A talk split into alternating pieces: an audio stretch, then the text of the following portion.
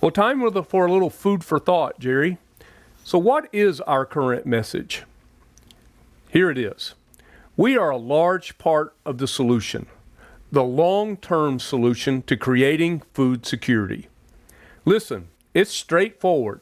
When hunger is taken off the table for people who have more month than money, they can focus on finding their next success.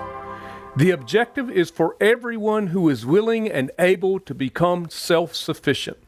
And if that is the agreed upon goal, so people are less dependent upon benefits from the government and charity, then let's start with the end in mind. What does it take for someone, a family, to be self sufficient?